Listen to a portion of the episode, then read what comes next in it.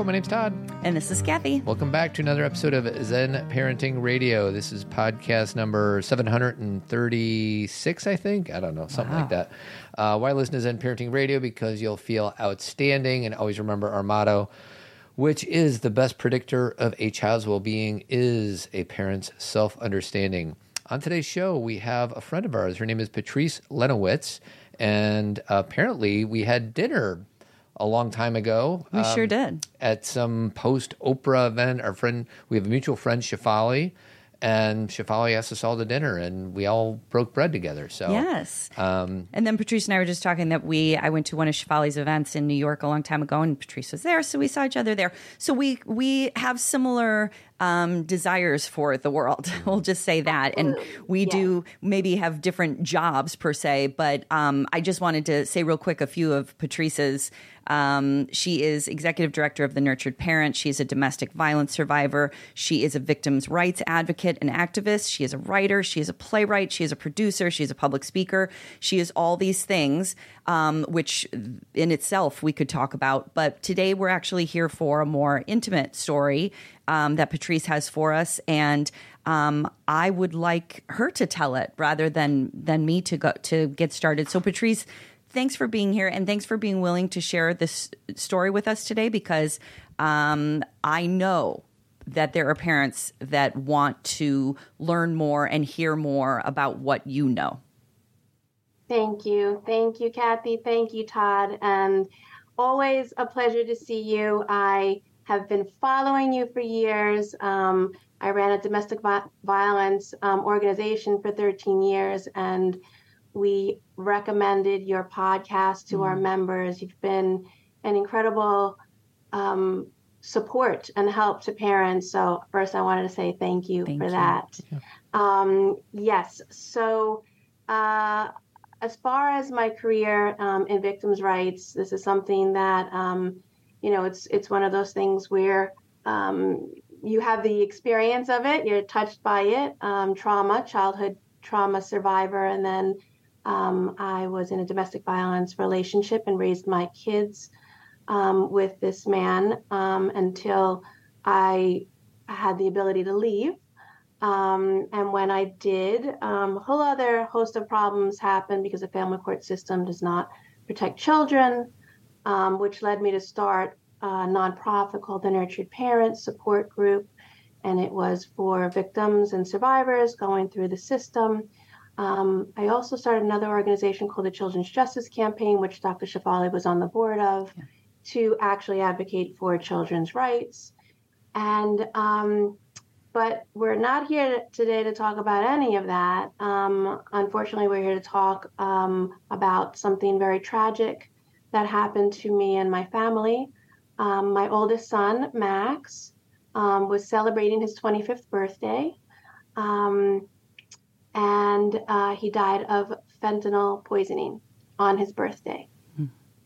And um, like many of us parents, um, I maybe had heard occasionally the word fentanyl. Um, my understanding of fentanyl was that it was a severe pain um, relief drug that cancer patients that are at end of life um, would be administered. Um, it's 50 times more potent than heroin mm. and 100 times more potent than morphine. And that's kind of my understanding of it. And then I started hearing about it a little bit in the news, but more of um, like seizures or arrests, but absolutely no understanding about what it meant for our children. And um, so when um, so this was July 20 um, July of 2022, July 14th, my son's birthday. Um, we called our baby at midnight as as was standard in our family if we're not going to be together. Mm. um, when they start to grow up they start to do their own things for their birthday which is really hard for for us moms i could tell you that and dads too i'm sure todd.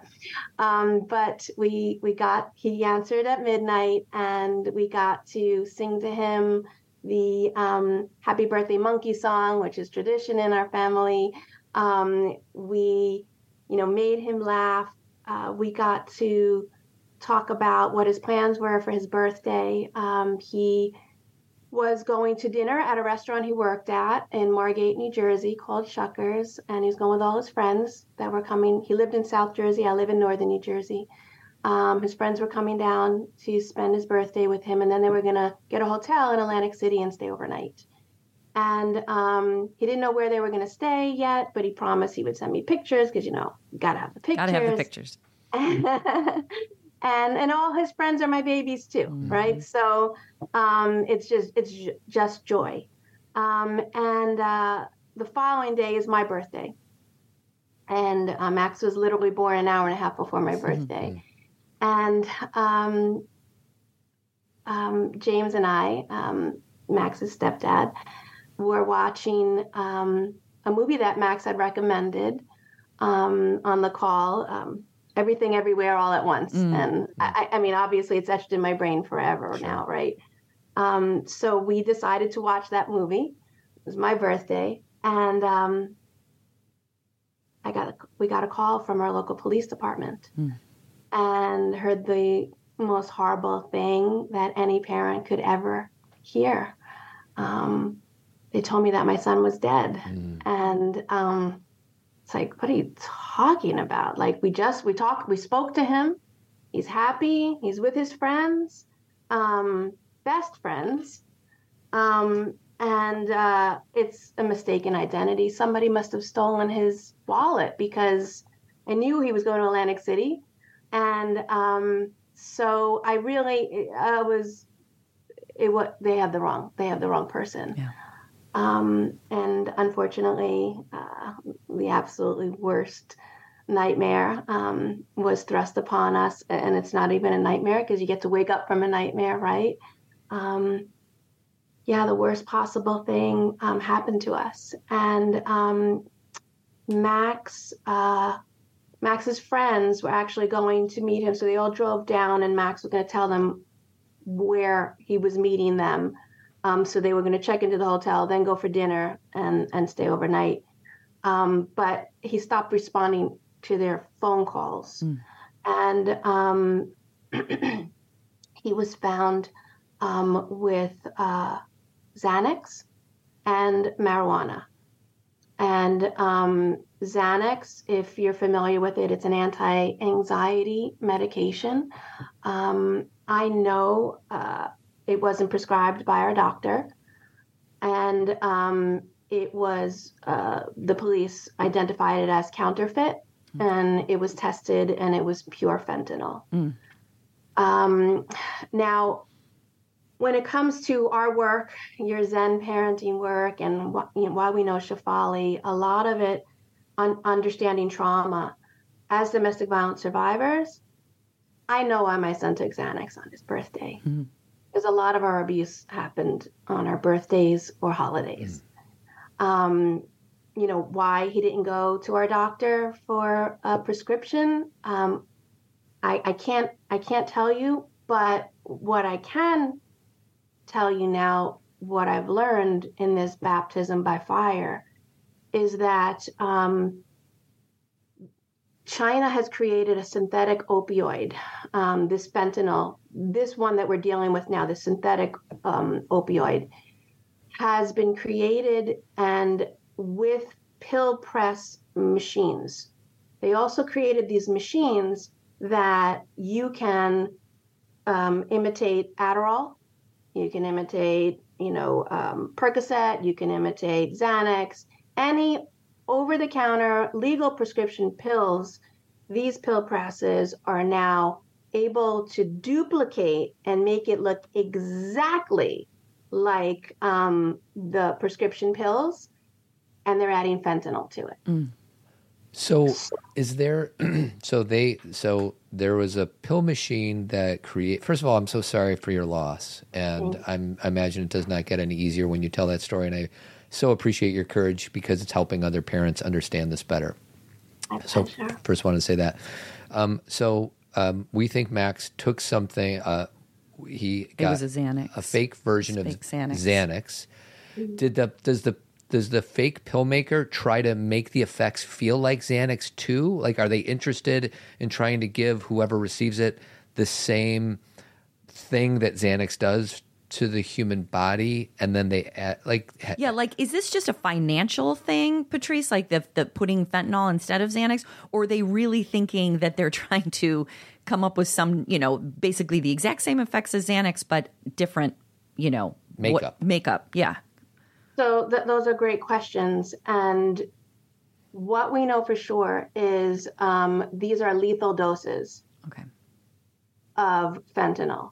So what typically used to be the opioid crisis, and I'm talking pre fentanyl crisis, the opioid crisis, um, fentanyl could be used very obscurely in the background. And if you're a um, someone who's addicted to to drugs, um, fentanyl may come into play in that journey, you know, that really hard journey of opioid addiction. But what we're seeing over the past 10 years is that the, first of all, I want you to imagine how little it takes for you to overdose on fentanyl. Mm. Um, the Department of Justice has on their website, and I would recommend every parent go on, uh, Drug Enforcement Agency has images of the very tip of a pencil, the very, very tip, and this is a pen, but the very, very tip is three could be three milligrams of fentanyl and that will kill you. Mm-hmm. Jeez. If you imagine a penny and you imagine the date stamped on the bottom, those numbers, that little bit, that little tiny space, if there was fentanyl on it, that's enough to kill you. Jeez. So, why we're dealing now with an epidemic that drug dealers are not in introducing fentanyl to hook people. They're actually introducing something that's killing people.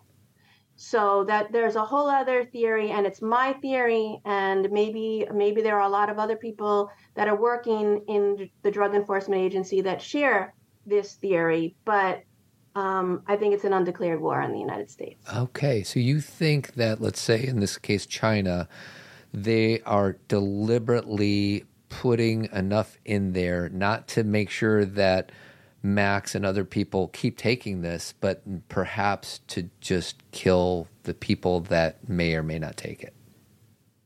Absolutely. And the drug cartels in Mexico, you know, one of the things, you know, when we when we talk about this crisis, you can get a little fuzzy and get po- political and Fentanyl has come to the United States through the Mexican border, through the drug cartels, through air, through land, through sea, and through the United States Postal Service. Mm-hmm. So it is here, it is everywhere, and our young people are targeted. And um, if you're familiar with Dr. Laura Berman, yeah. Um, so very famous sex therapist, and um, she's been on Oprah as well, and she, her 16 year old in the pandemic who was actually preparing to apply to colleges. So they're all home. You know, her husband Sam, um, their their their three children, they're all home. You know, when we were all home, um, yeah, home, yeah. and um, a drug dealer um, reached out to him on Snapchat. Mm. So that's really important for parents to know because I wouldn't think that a drug dealer can reach my kids on Snapchat, but that's exactly how they're reaching them. And the drug dealer, because um, one of Sammy, the their 16 year old precious boy, Sammy's friends must have uh, been in contact with this person, this drug dealer.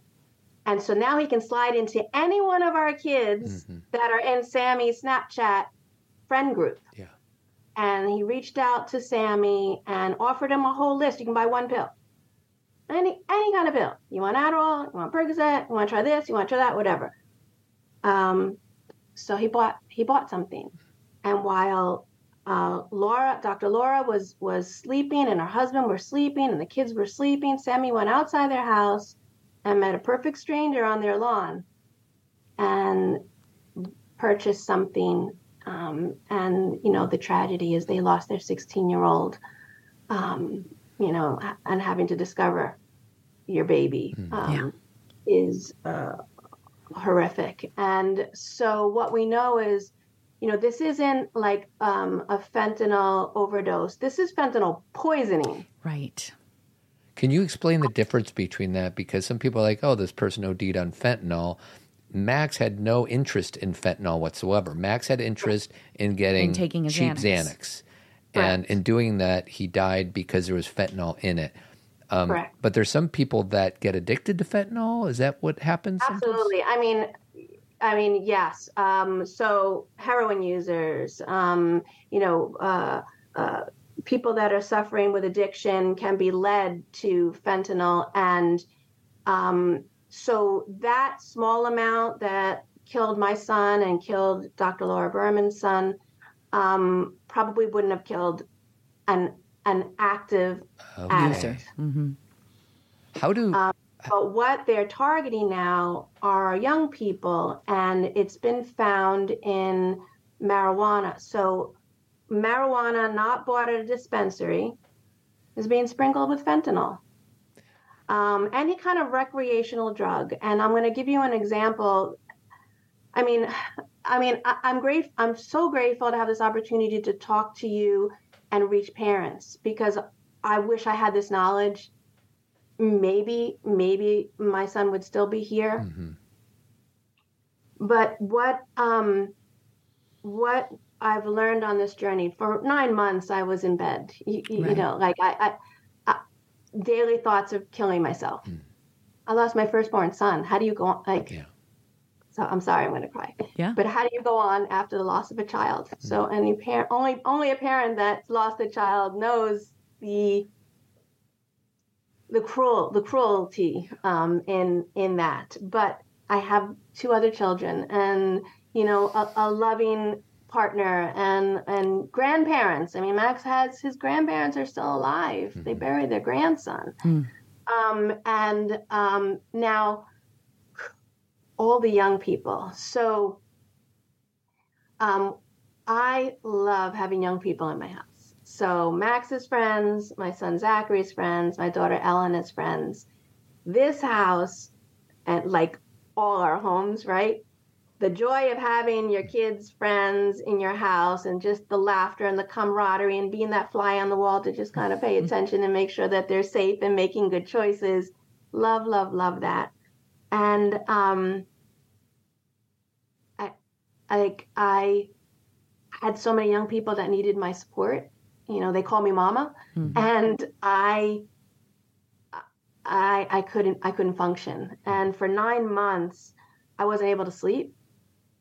Um, tried everything possible from you know meditation to you know my doctor prescribing things to every loving, kind person in, my world was trying to help me because I couldn't fall asleep. And it's that trauma response. Yeah.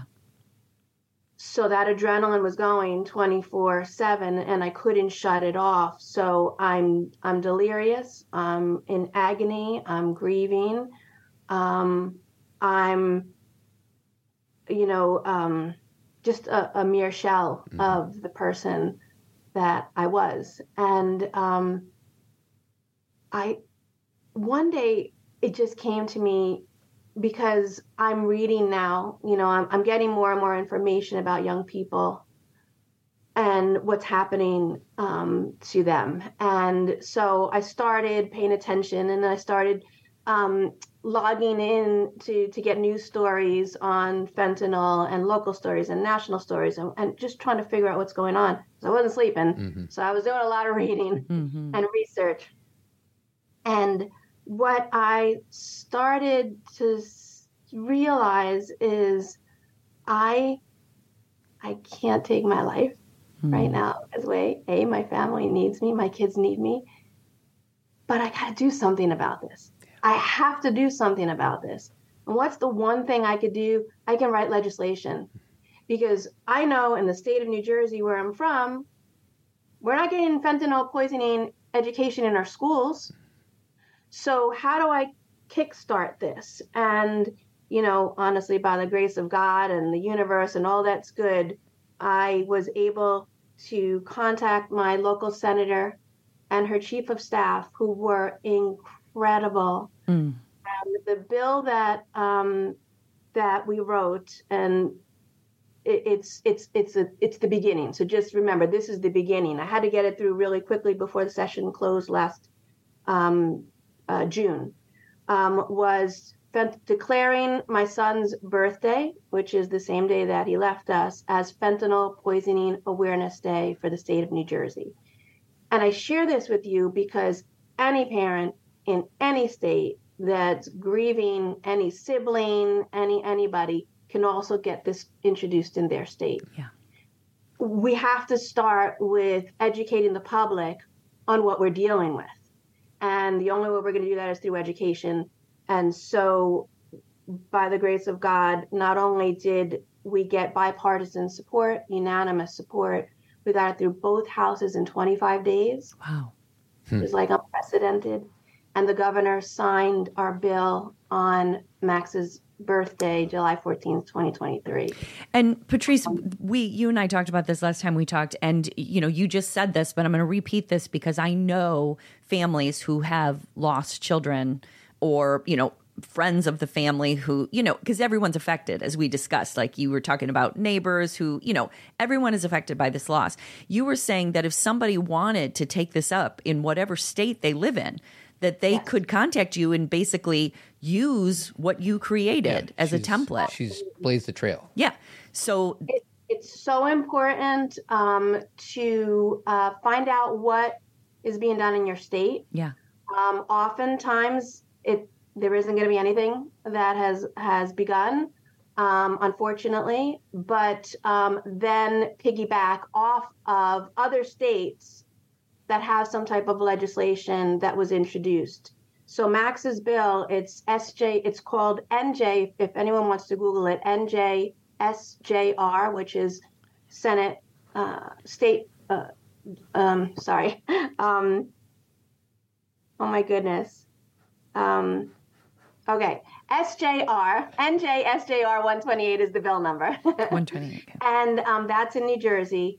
And that bill um, declares my son's birthday as Fentanyl Poisoning Awareness Day and honors all the other lives that were lost in our state by this um, epidemic. And um, that's the beginning. The second legislation I'm working on right now is introducing um, fentanyl poisoning education in our school systems from sixth grade through 12th grade. Now, this is not an assembly. Right. This is going to be continual education throughout the school year, age appropriate, on what fentanyl is, where it's coming from, how it can reach them. And now I want to share a story with you about this because this is so important. Had we not gone through this, um, oh, it's, it's getting me. Um, my um, my my sister wife, I call her my neighbor, two doors down. My sister wife in the neighborhood. We all need our sister wife. Me too. Um, her kids are my kids, and vice versa. And um, her two uh, uh, two of her children are in college. So Max passed, and um, you know we're all grieving, and and and and the young people are really with mental health you know, as as an underlying factor here, which we know is uh, of epidemic proportions right now. Losing a young person when you're a young person is exceedingly hard. So we're all in it. We're all going through it, and we're all just trying to figure out figure our footing in this. Um, two of them, I'm go back to school. Um, one is uh, their daughter, Lauren, and she goes to Brown. Now, um, she was studying for finals at Brown, and one of her close closest guy friends um, said that he bummed a Adderall so he, he could cram, and asked her if she wanted one, and she has this trauma and this experience of losing Max. So she flipped out and, you know, and she, she gave him the explanation and the education. She testified in the Senate on our bill by the way, this extraordinary young woman, the courage. And she, the, the one thing that um, her school is doing right, Brown, is they're offering fentanyl test strips on campus for free. Mm. I never heard of fentanyl test strips before, you know, going through this experience myself. And I know so many other parents have aren't aware of this as well. So she convinced her friend to go um, downstairs to where they were offering it, get a fentanyl test strip. They tested that Adderall, and it was fentanyl. Wow. Do you know how that works? So, so there's something you get a test strip, and and the whatever pill the guy wanted to mm-hmm. take, it's a pill, right? That was a pill, yes. So how do you test? Do you? How does the strip work? Yeah, how does the strip work? Do you know? I don't, um, but um, what I'm going to encourage parents to do is um, contact their, you know, state legislators, police department, drug enforcement agencies.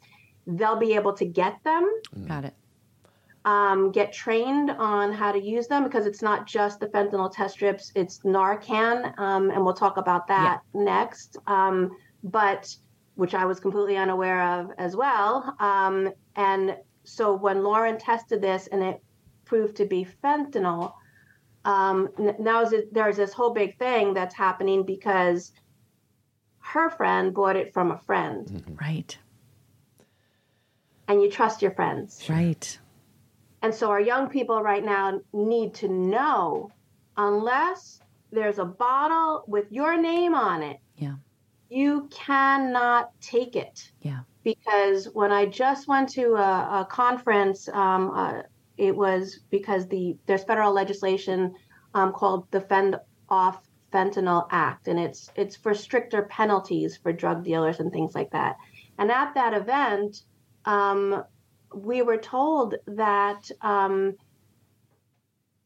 the explanation of when we were young and and i'm going to say carelessly experimenting right um, our biggest concern i'm 56 mm-hmm. our biggest concern is something being mixed with baby powder right right yeah. today there the old expression of you know when you do drugs it's like playing Russian roulette. And you never know if you're going to be affected by the bullet that makes you addicted. And at worst, you could die. Now they're explaining it as for the visual for our parents and our young people. Every chamber in that gun has a fentanyl bullet in it with a lethal dose to kill you. Hmm. So things have changed. It is a completely different landscape, and this we started to see this change ten years ago. And there's there's a spike in the um, overdose overdose opioid deaths in this country, but um, it's uh, it's unlike anything that our country has ever seen or experienced before and the number of young people impacted is astounding. So, um, yes. Um, so, um, this is interesting to me, and I, I, find myself, you know, ignorant on all this because I had a I had a friend whose son was addicted to fentanyl, like and somehow he miraculously came through it. And I think the chances of doing that. Well, like she said, if he had been addicted to other things, his body had a greater capacity to take that fentanyl right. on. So all I'm trying to do is separate the yeah. idea that there's some kids who intend to take fentanyl. It seems like maybe I'm wrong. Maybe kids don't take fentanyl. Do yeah. they? I mean, it, it's a buildup. It's okay. a buildup, you so, know. So, so somehow once, he got people start experimenting. Right. Um, you know, you might start experimenting with more and more. And the way that it works, and I'm not I'm not a doctor, mm-hmm. but my understanding of it is once your brain is exposed to that opioid, mm-hmm.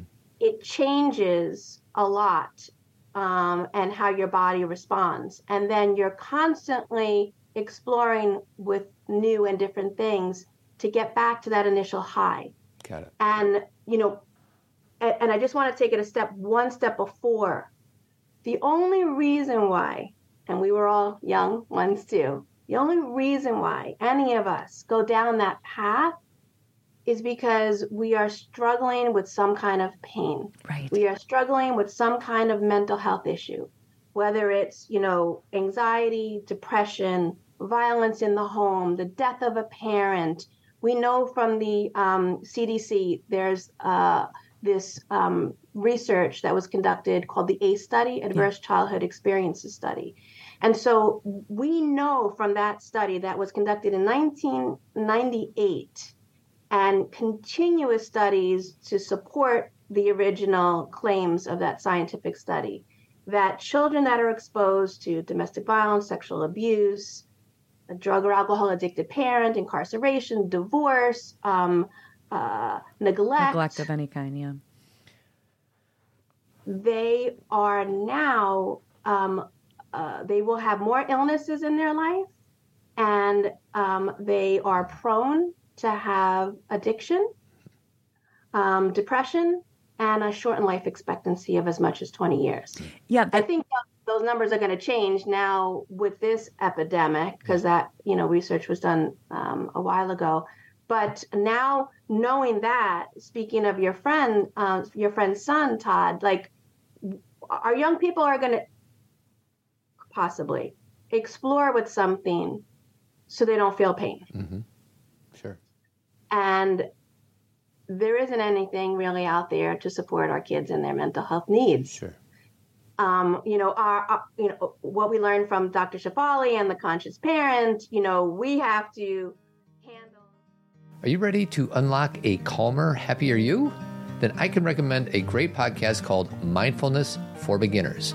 It's like a good friend who guides you through the journey using relatable stories to communicate the key concepts and guiding you through inspiring meditations. So don't wait. Click the link in the description and join Sean on the Mindfulness for Beginners podcast and embark on your journey of calmness and happiness today. Join the Circle, which is the Team Zen membership platform. It's an app with Zen Parenting Radio's complete parenting content collection, plus live talks. We also have small groups that focus on finance, raising healthy sons, differently wired families, and I have an exclusive women's group. This is only $25 a month, and you can cancel at any time. Our motto is zero pressure, 100% support.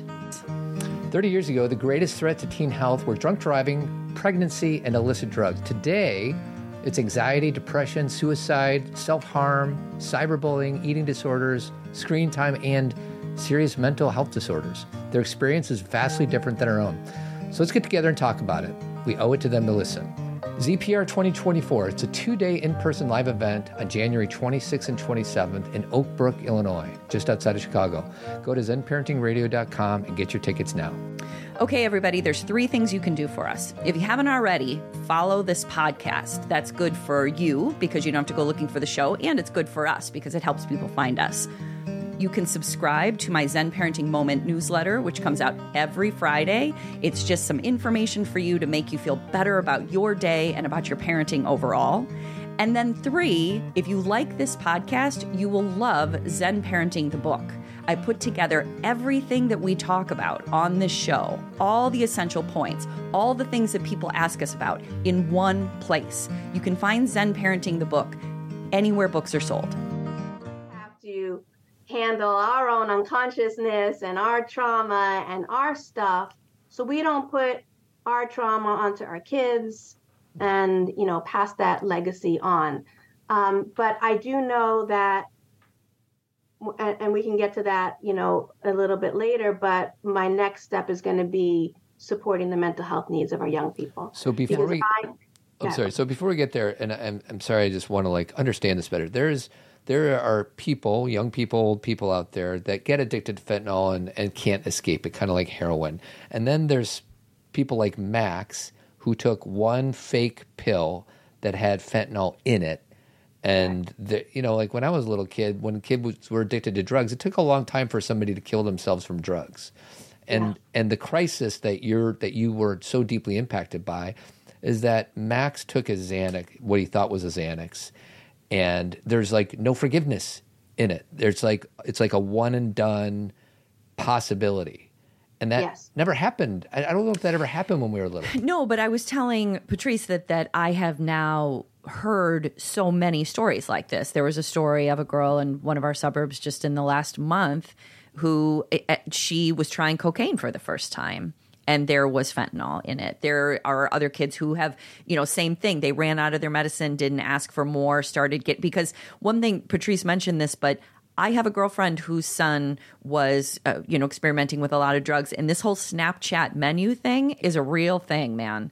Like they, her son basically was ordering off of a menu of what he wanted, and when he finally said, "You can't drop it off at my house anymore," the dealer, whoever it was, said, "Don't worry, I'm going to drop it at a tree down the street. You know, you'll know it." So they get creative, and again, this sounds like a movie, like you know, I sometimes hear these stories. yes. Yeah, it's like a mm-hmm. horror movie, and you're like, this can't. But it's less about let's scare every parent. That's not. That's never our goal. Is to put more fear in parents. It's to empower and understand. And this is exactly what you're doing, Patrice. Is like what you can, how you can be educated enough to talk to your kids about this.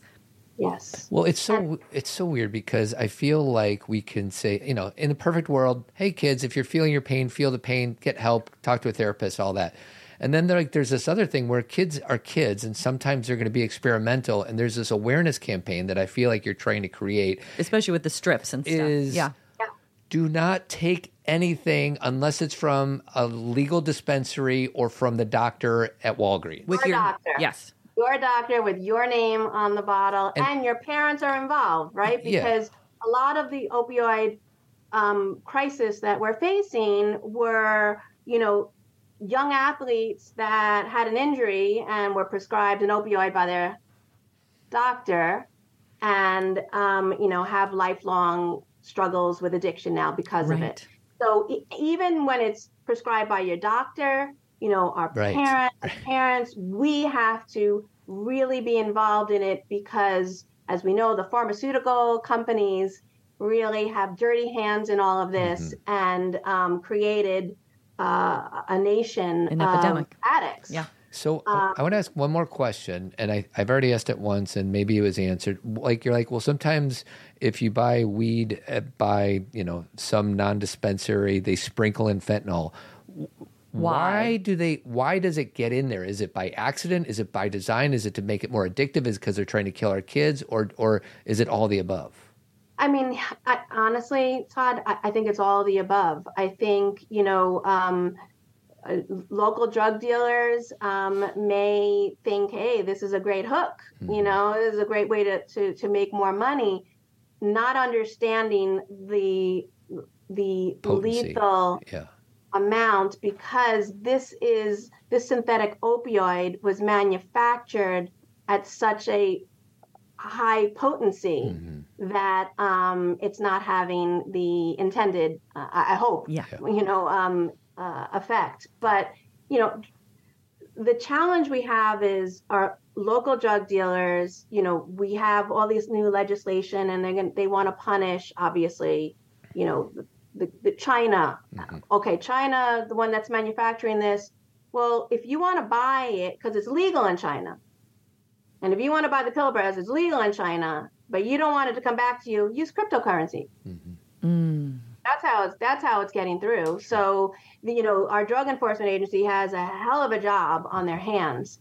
And yes, they're doing everything that they can, I believe so, to to stop it from from harming us, but it's already here. yeah. And the numbers are astounding. I know that last year they seized, and I'm going to tell you the exact number. The Drug, Drug Enforcement Agency seized 332 um, million um, uh, pounds of fentanyl, which is enough to kill every American. Because we have, okay, sorry, forgive me, 396 million lethal doses of fentanyl was seized, and we have 332 million people in the United States. Right. So that means they seized enough of fentanyl to kill every single American in the United States. Um, that that's one aspect of it. Now the other, getting back to your um, the the young girl in your neighborhood who did cocaine. um, of my, I was telling you, my my sister wife in the neighborhood, her other child, um, her son, goes to Rutgers University in New Jersey. He's my middle son's best friend, and um, you know we're very traumatized and grieving, you know, because Max was like a brother to him. Um, but he's back in school, and it's at finals time for him as well. Um, he went to his uh, apartment with his roommates. He's a senior, and um, his roommate had two friends over that he never met before. And he said he noticed that they were messed up. So whether it was from drinking or partying, he didn't know, but they looked wasted. Mm-hmm. He didn't think anything about it because that's college life. Unfortunately, that is the truth, parents. Um, it's scary, and yes, we need to talk to our kids, and yes, we need to be involved with their schools because um, because there's a lot of there's a there's a much more lethal bullet coming for our kids right now, and so um, he Alex took a shower, um, just those his roommates friends, and then he heard a, a boom a really loud no- noise, and it startled him enough to leave the bathroom to see what that was. And the two young men, 21 years old, that he just met were on the floor. And his roommate was like, you know, they're fine, they're fine, they're fine, they're wasted, you know, don't worry about it. Alex just lost Max and immediately went to their overdosing. He immediately went to this is fentanyl. And even though they argued, and they argued because the roommate knew that his friends um, did cocaine. Mm-hmm. Yeah. So he didn't, didn't want him to get in trouble. He didn't want to get his friends in trouble. Right. But Alex had the tragedy, the experience of that tragedy to know if I don't act fast and we don't get Narcan in here, they're going to die. Mm. And so he was, he did call and he did let them know he thought they were overdosing and he did think that it was fentanyl and they did come with Narcan. And now, now to talk about Narcan, Narcan is something that, you know, EMTs, law enforcement have used for quite some time to reverse an overdose. And it's been quite successful, um, a dose of Narcan reversing the effects of an overdose. This fentanyl epidemic could take two doses, three doses, four doses, five doses to revive someone. The police aren't coming with five doses. Mm-mm. The EMT wasn't prepared for this. Like everyone has was has been caught off guard by the lethal the, the lethal um, effects of this drug, and also how something that has been tried and true to mm. um, help someone that's overdosing is not working, work. and you have to continually administer it. Um, so, fortunately, because of Alex, he saved those two mm. young men. Mm. Um, but now it's our job as parents to make sure that our high schools, our middle schools, and our colleges are all taking this seriously because it is everywhere. They can get it on Snapchat or any any social media um, platform. Um, they are getting it from their friends that they trust, not knowing. And that's the scary part for me when you talk about legislation to punish drug dealers. You know, we have 18 year olds that are going to prison because they gave something to their best friend who died. Right.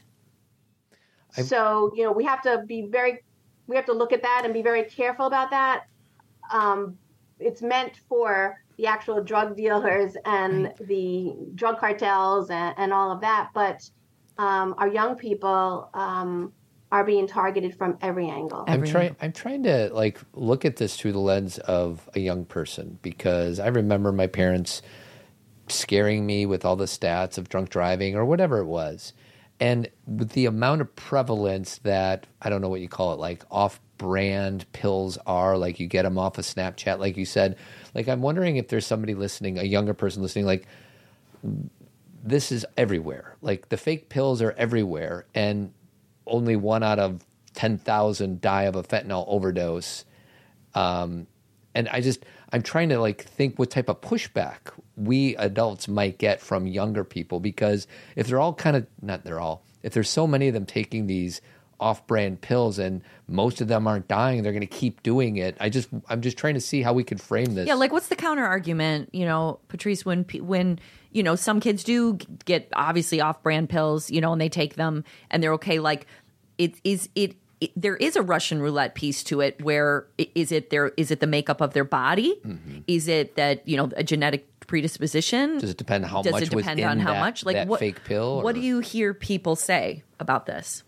So, um, you know, the challenge is um, it often, and this comes to the fentanyl poisoning part, um, the overwhelming, overwhelming majority of young people that are experimenting do not know that they're taking fentanyl.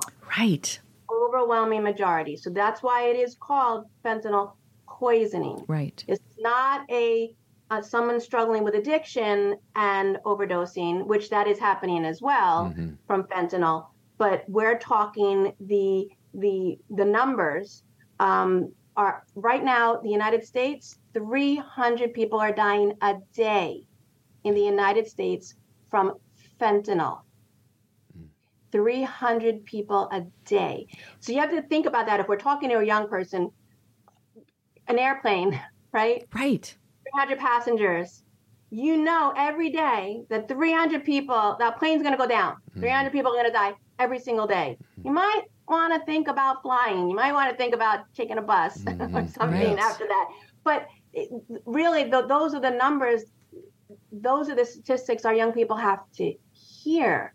You know, um, yeah, we were all young ones too, and we understand what it, it's it it feels like to get caught up in the camaraderie or wanting to fit in and things like that. But this is a whole completely different game. Um, it, it's something that our country has never experienced before. And so the likelihood of A, you being introduced to fentanyl, and B, it being fatal is very, very high. So what you're saying is it's possible that there's kids taking, you know, fake Xanaxes and have already been exposed to fentanyl and they don't even know they it. They didn't even know it.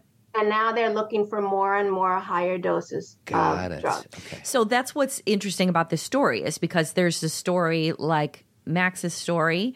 Um, and like Sammy's story and many other stories, like I said, that I've heard in Chicago just in the last couple months, it's it's too common. And then there's the story of a kid being fed fentanyl over time, becoming more of an addict. And then to your point, there's kids who are offering those pills who are then getting caught on the side of being, and I'm putting this in air quotes, even though it is dealing. It's Yeah. that kid wasn't attempting to be a dealer, but they gave the pill and they were And- part of and it. And it's murder. Now and it's, murder.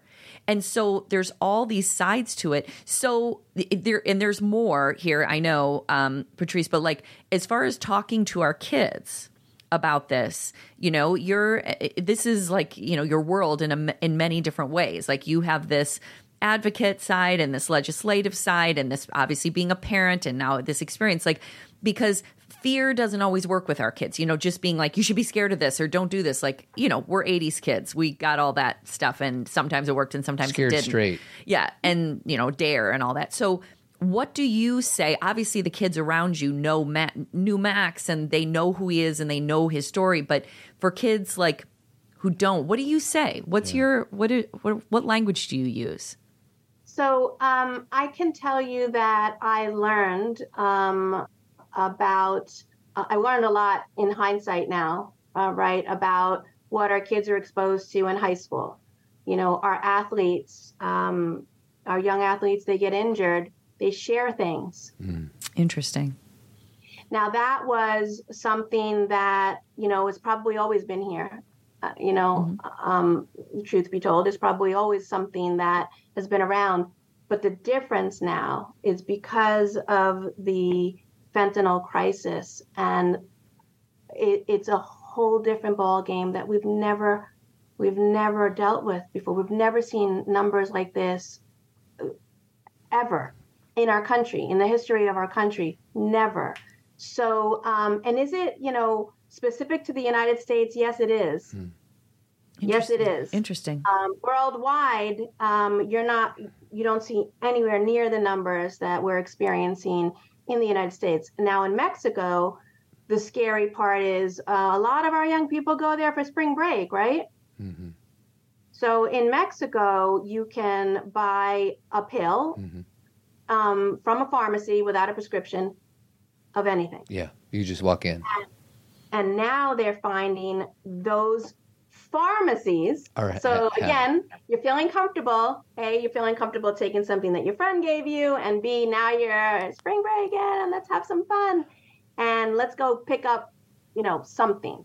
And they go and they pick up Percocet, let's say. Mm-hmm and one pill, and the pick up the Percocet. They're finding that it's in the pharmacy um, wow. uh, pills. Got in there. So the drug cartel has already made its way there. Now the scary part there is that they're pharmacy bottles. So just like we have here in the United States. So you know, I, I, and I want to make the distinguish uh, distinguish this for for parents as well. Our pharmacies in the, in the United States are safe. Mm-hmm. If it's a prescription from your doctor um, that goes to the pharmacist. There will not be fentanyl in it. But we there was an article done on pharmacies in in Mexico and bottled medications are now testing positive for fentanyl. Mm-hmm. So that is another you know scary awakening for our young people and parents because so many of our kids travel international. You know there for spring break. You know what's interesting about this whole thing? Cathy and i watched Dopesick it was it was on hulu. It was just a really uh, impactful um, tv show. It was a it was based on real life events. Real life but they made it hollywoodish. Um, I, I have this kind of like secret i don't know if hatred's the word but big pharma like there's a lot of bad things about big pharma right? And yet here we are like they're kind of like the standard that we want to use if there is some type of pain that we're in that we're just pleading with our children to use big pharma and not the Snapchat menu and not something your friends gave you. And it's just an interesting thing. Well, like, it's a cycle, right? Like, I think, you know, Patrice said a little bit ago that her goal, and I want you to share that before we're done today, is you know to take it 10 steps back yeah. and be like where are we not talking to kids about their yes. pain when are we not communicating with their with our kids about whatever they need we're there for them do they know they have the supports do they have access to what they need where they don't have to get in that cycle of any kind of pain management now again, I think why you always bring up the athletes is because sometimes pain happens because of regular, yeah. just day to day things. You just roll an ankle, you break a foot, you whatever, and then you yeah. can get in that cycle. And even there, to your point, regardless of your kid's age, it's it uh, having a parent you know, like my daughter had her tonsils out and they gave us a big bottle mm-hmm. of, um, you know, medicine to control pain that had opioids in it. Mm-hmm. And, and Todd and I had to make these decisions about yeah. how long we do this, how much. And you, if you don't have that kind of management, if it's just a free for all, mm-hmm.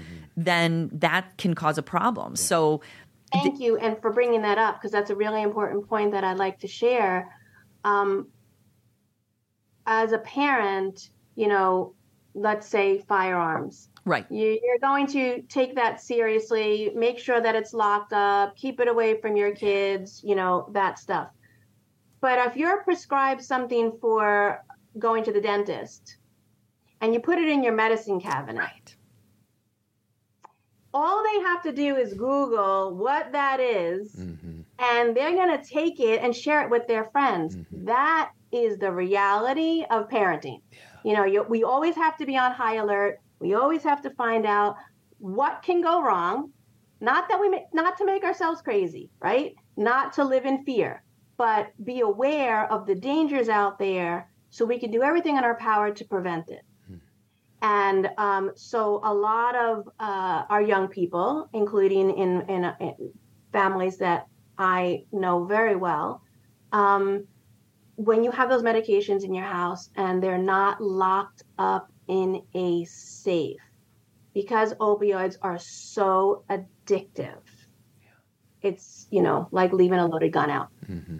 Hey, Ma- so, Matthew Perry said in his book, you know, Matthew Perry just passed, and it we don't know why yet. You know, it's really not our business in this at this point. But in his book, he talked about that he would go to open houses, like when there was a house on the market, and go to the open house and go into people's bathrooms and look through their medicine cabinet and take things. Mm-hmm. And this is this is Chandler right? Yeah. Like, and I'm yeah. saying that to yeah. kind of normalize this. Like, there are our kids. We don't. It may not be our kid, but it could be a kid who's in our home. Mm-hmm. Like it some could be, you know, some a kid that we love and adore and feed right. and take care of and take on vacation with our kids and right. you know all the things that you feel comfortable with. But you know, it, it those that age, you know, the teen years, they're really they're really challenging for, for, for many, many reasons, which we know. But um, n- knowing that that those are the years, and we're talking. So Chandler said that he started drinking when he was 14. Correct.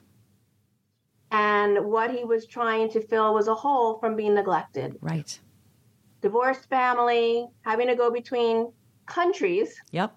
Right. It wasn't like you know I was going to one parent and, and the other parent in the same town or what what have you he had to go on a plane by himself. Yeah. Mm-hmm. So he was feeling incredibly neglected and he, like all of us. I mean, Chandler is all of us. Yep. As a young person, when we don't have the tools to manage our feelings.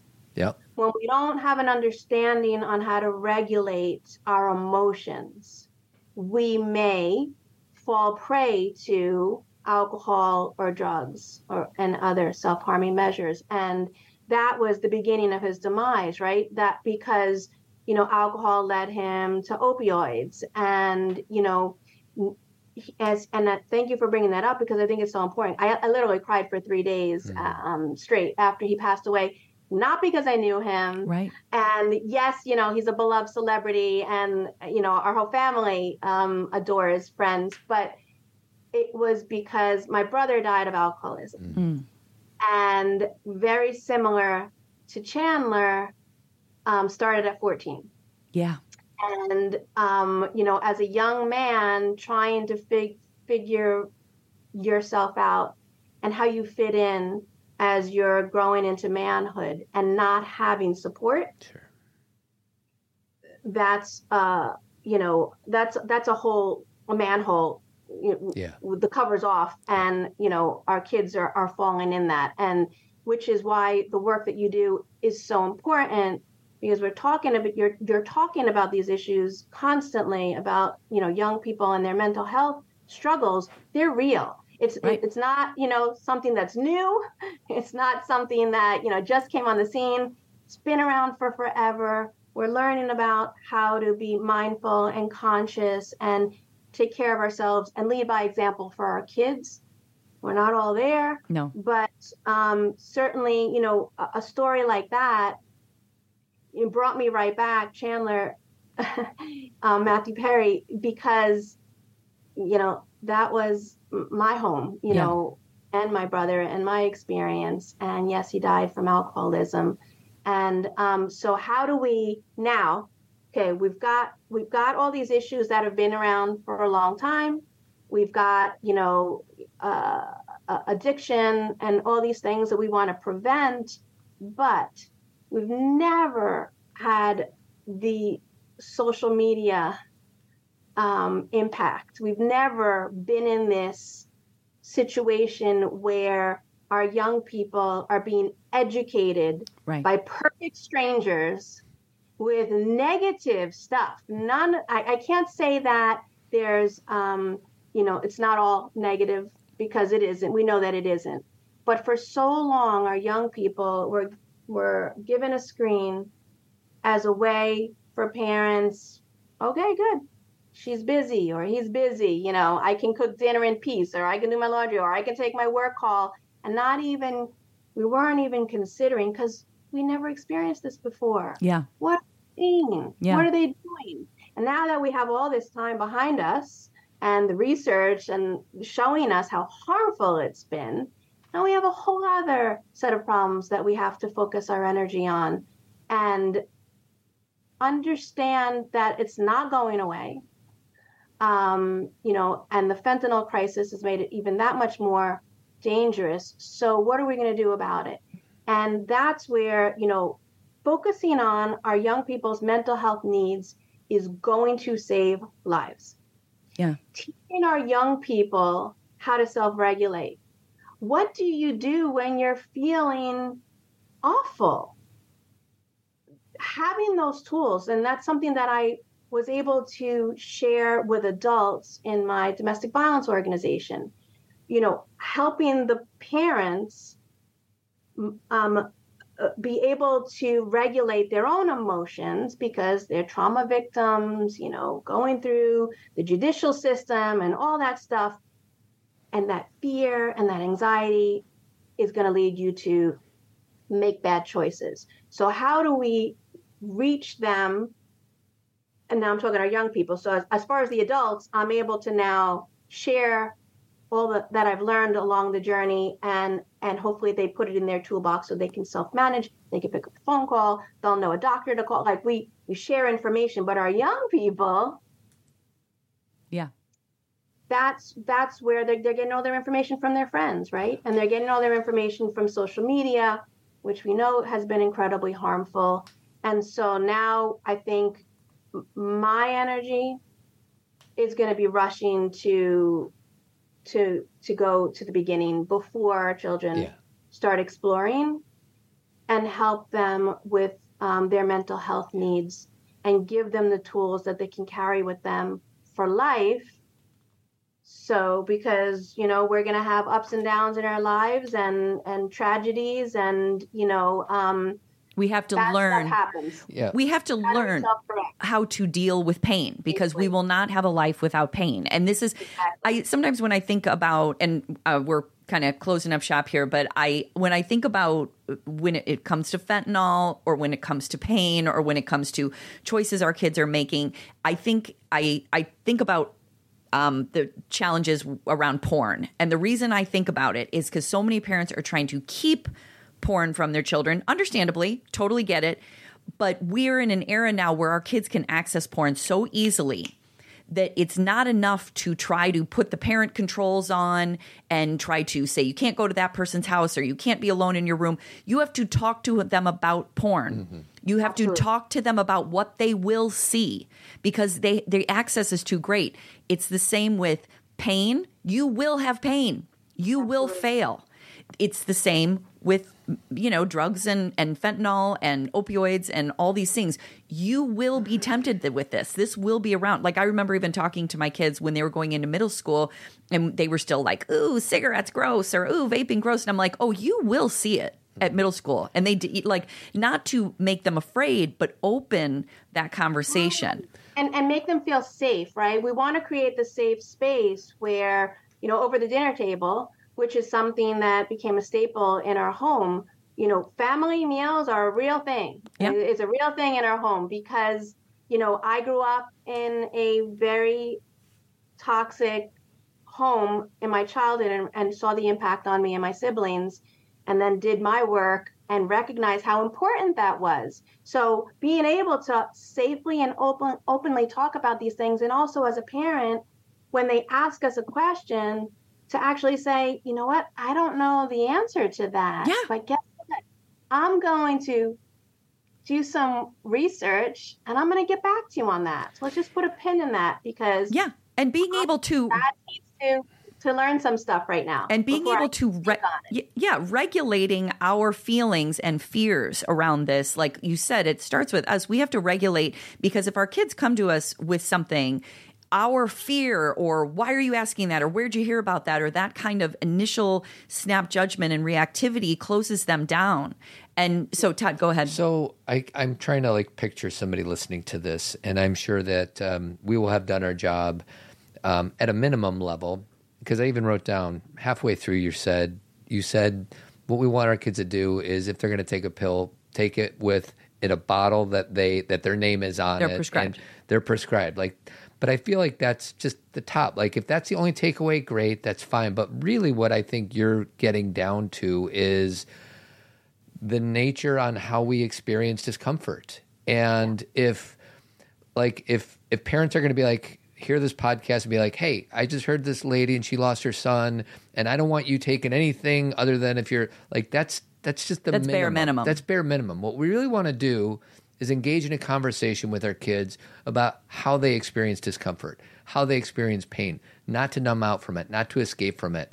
And I feel like our job will have um, will be more impactful. This podcast will be more impactful if parents takeaway from this is not just, hey kids, if you're going to take a pill, make sure it's yours and you got that prescribed by a doctor and you got it at a U.S. pharmacy. But it's really about how do you feel when you're uncomfortable? How do you feel when you're in pain? Help. How can I help you process it? Because none of it's anger, fear, sadness. None of it's bad, and we need to feel it so that we can process through it. And what we do, what drugs does, is just escape. It's just Yeah, escapism. numbs it out. And we want to empower our parents how to guide our children not to escape from the discomfort. That's beautiful. Um, you said it perfectly, Todd. That is absolutely right. And it's it's important for us as parents to understand what trauma is. So a lot of our young people could be experiencing bullying in school. They are. That's trauma. And trauma we know is a thief. Mm-hmm. Trauma is a thief of wonder, a thief of joy, a thief of curiosity, a thief of hope. Yeah. So, and that could be any kind of trauma that a young person, like we were talking about, what the CDC discusses um, uh, on adverse childhood experiences, but we're all going through something. So, if we can understand um, what trauma is, what pain is, what sadness is, and then how do we find healthy ways to work through them. And instead of our young people trying to escape Right. from it. Yeah, like I one of the suggestions I have for for this podcast for parents who are like, "Well, what do I do next?" Tell your kid, like if you're driving in the car, say, "I want to listen to part of this with you or the whole thing or will you listen to it on your own and then we can talk about it." And be curious because what I'm going to ask my girls to do is tell me what we were missing Yeah, here. In we- your experience, how much of this is true? How much of this have you seen? Or are we missing a vital component? Like instead of with your kids being like, "I'm the parent and I'm going to tell you to not do this." say to them, "Is this real? Yeah. in your life?" Yes, exactly. Because we know it's real. Like we're not questioning is it real in the world. Obviously, this is happening. We're we're sharing real stories, but demonstrating to our kids the way I'm going to care about you is be curious about your world. Mm-hmm. And Yeah. and this end conversation we're having right now is, are you in pain? Like, are we? And I know these parents are like, well, I'm not going to ask that. Why not? Yeah. Are you- and you know what's so wonderful about that? I can tell you, um, before my son passed away, the year before, I was diagnosed with stage three colon cancer. Mm. And I remember getting diagnosed and being so angry. I like bet. so angry at God, so angry, just like, you know, with everything I've been through. And, you know, a lot of us out there have experienced a lot of trauma in, in our lives. So making it through all of that, and now you give me stage three colon cancer. Like, are you effing kidding Right. me? So I was really angry. I didn't want to do chemo. I didn't even take Tylenol when I was pregnant with my kids. Like I'm so like trying to lead lead by example with a healthy healthy choices for my life, and now I have to take chemo or I'm gonna die. That's Right. what they're telling me. So I'm just I was so overwhelmed and so angry. And Max um, was living in South Jersey at the time, and um, I tried i explored every avenue i could to to not do chemo Mm-hmm. and you know the consensus came back i've got to do chemo Mhm. and um so i max came home when i got my chemo um and by the way max came home every three weeks when i got chemo to take Mm. care of me and take care of his stepdad Mm-hmm. because he would cook for him because he knew how hard it was for him fearing losing me Absolutely. that's Max. And I remember I on one time when he came home in the beginning, and I'm just I'm so angry. And he said, um, "Mom, why are you being so negative? You know that negative energy is attracted to negative energy. You're making yourself sicker. And right now, you got to fight for your life. And like when he started down that conversation, I remember I felt like a bucket of water was just thrown in my face because I was venting, like, ah, I was just so mad and just like, why me? Right. And then he started sharing with me how right now how it was really important that I raise myself to that higher frequency mm. because every cell in my body was counting on me mm. to make it through this and having the introduction of that poison into your body yeah. is really going to do damage so you have to be at your best and your optimal game and yada yada yada my coach you know i just i stood there we were actually walking into the mall he had to pick up something and i just stopped walking and i just said max how did you get so wise? And he stops and he turns around and he goes, Mom, you taught me this. Right. Right. I felt slapped in the face at that moment, like he caught me and reminded me mm. to self correct. Yeah. He caught me and held me through it and got me and our family through that. And so you know that's max mm. and for so many of us you know our precious children um, cut off from fentanyl poisoning um, you know we're losing these amazing mm. human young beings people that yeah. could have done extraordinary things with their lives had we all been at the table understanding what's happening right now mm. and talking about it right now and educating each other about it now and then you know, holding our schools accountable. Why doesn't don't why do my schools in New Jersey not have fentanyl test strips?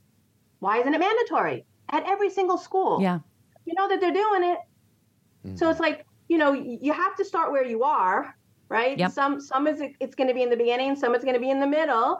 We we have to meet them where they are. So That's Narcan right. education mm-hmm. and fentanyl test strips, you know, in the schools and obviously educating our law enforcement are losing their lives and routine traffic stops. Yeah. Because of fentanyl in the car. Yeah. yeah. These, and you know, preschools in Manhattan. Um, just last month, there was a preschool, and actually in the Bronx, and the owners were selling drugs and taking care of little ones. Mm. And the little ones just touched a little residue on the surface and overdosed, one died. Mm-hmm. So it's everywhere. everywhere now. Yeah. Um, Patrice, thank you for your courage. Thank you for sharing um, and using uh, your experience with Max to empower us as parents to try to help us reduce the possibility and just make the world a better place. I can't say thank you enough. Oh, yeah. It's just, you know, like we were saying, it's not like always under the best of circumstances to connect in this way, but our mission has always been this, right? All, you know, all of us here, all three of us.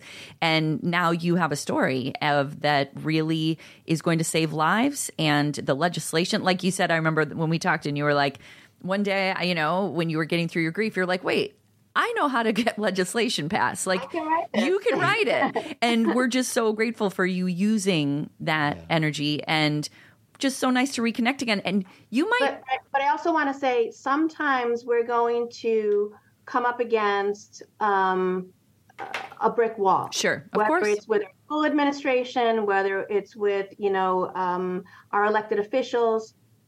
Don't give mm-hmm. up. Yeah, yeah. There's always going to be a way around it. Yeah. There's a, whether it's you know climbing under a fence, through a window, through a back door. This is so important that we have to make sure that we break through to educating our teachers, educating educating our kids, and educating our parents on what's out there and how to keep our kids safe. Thank um, you, Patrice. I will include all of the links um, that Patrice wants us to include yep. in the show notes. So if there's anybody out there that wants to um, take up some advocacy or even reach out to Patrice, I'm sure you'd be open to that. Um, Absolutely. And uh, I'm sure we'll be in touch one we way will. or another. We will. I look forward to it. It was so wonderful to see you both, and thank you for all the incredible work you do. You're thank, a blessing to this world. Thank As you. are you, Patrice. Thank you. Hey, everybody. We're thrilled to announce that the Zen Parenting Conference is back live and in person in 2024. This year, our exclusive event will be centered around teens. Why? Because 30 years ago, the greatest threats to teen health were drunk driving, pregnancy, and illicit drugs. Today, it's currently anxiety, depression, suicide, self harm, cyberbullying, and serious mental health disorders. Their experience is vastly different than our own. So let's get together and talk about it. We owe it to them to listen, to have honest conversations, and to live our way through it together. If you're currently parenting a teenager or have an emerging teen, this is an event you absolutely won't want to miss. We have limited seating this year, so secure your spot now. Go to zenparentingradio.com. If you have appreciated or enjoyed a decade of Zen Parenting Radio podcasts, please tell a friend or leave a five star review. We are grateful for your support. If you want more Zen parenting, consider joining Team Zen Circle, our very own app that includes our virtual community, exclusive content, and support from us. You could also purchase Cathy's award winning book, Zen Parenting Caring for Ourselves and Our Children in an Unpredictable World, or subscribe to Zen Parenting Moment. You can find these opportunities and more at zenparentingradio.com slash resources. And if you want to connect through social networking, you can follow us on Instagram, Facebook, and Twitter. Keep trucking, and we'll talk to you again next week.